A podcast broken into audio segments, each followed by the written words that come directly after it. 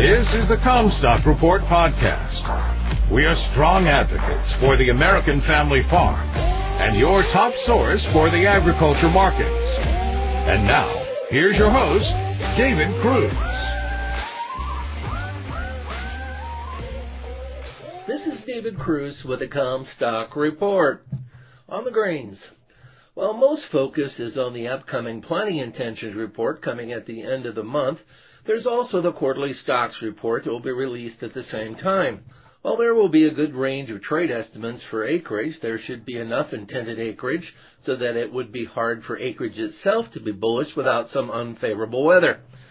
The trade expects better weather this year than a year ago with the fading La Nina and developing El Nino. I have been a little surprised at the lack of market concern displayed by soybeans and cotton markets over the prospect of maintaining acres. The cotton market in particular appears to be saying, don't plant cotton. Old crop cotton was never profitable after its harvest, and new crop is also an unprofitable crop at current futures price levels. Comparatively, corn and soybeans have thin margins.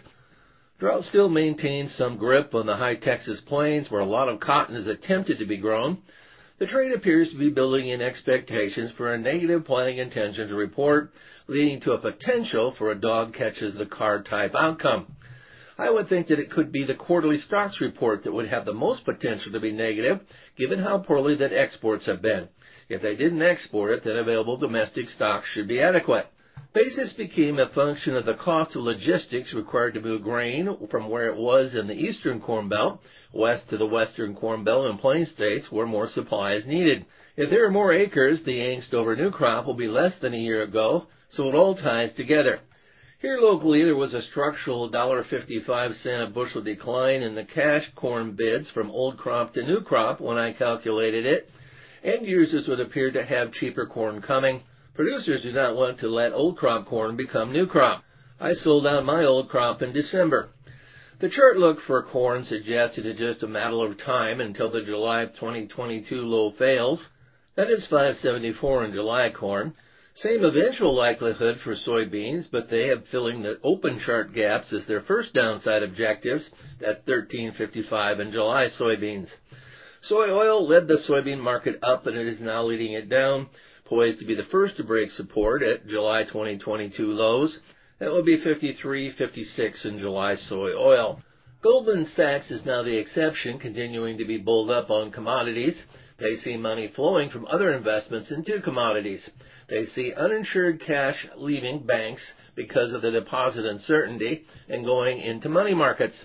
That's not quite the same thing as commodities, so I am skeptical until the Fed gets done tightening. Can commodities have a bull market without inflation? On the hogs. Just when I thought that integrated hog packers had the production leverage that they needed to call the tune of the hog market, they could not have fallen flatter on their nose. Usually, the cash hog market rises to the level of summer lean hog futures. and This year, it has so far been the other way around. The standard packer margin is near break even, meaning that they are not making any money turning these cheap hogs into pork.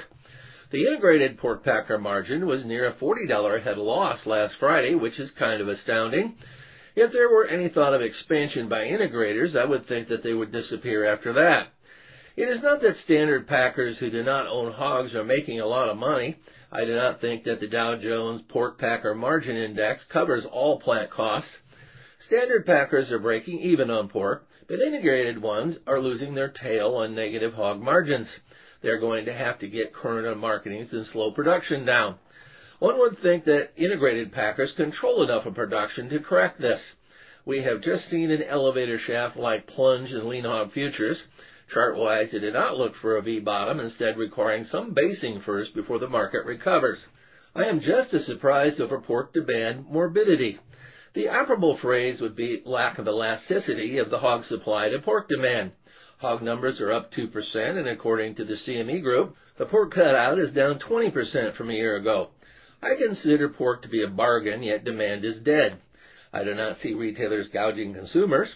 I find it hard to put my finger on the reason for such weak demand. The one thing that can't come fast enough is for grills to get fired up this spring. China likes bargains, and U.S. pork would fit that description.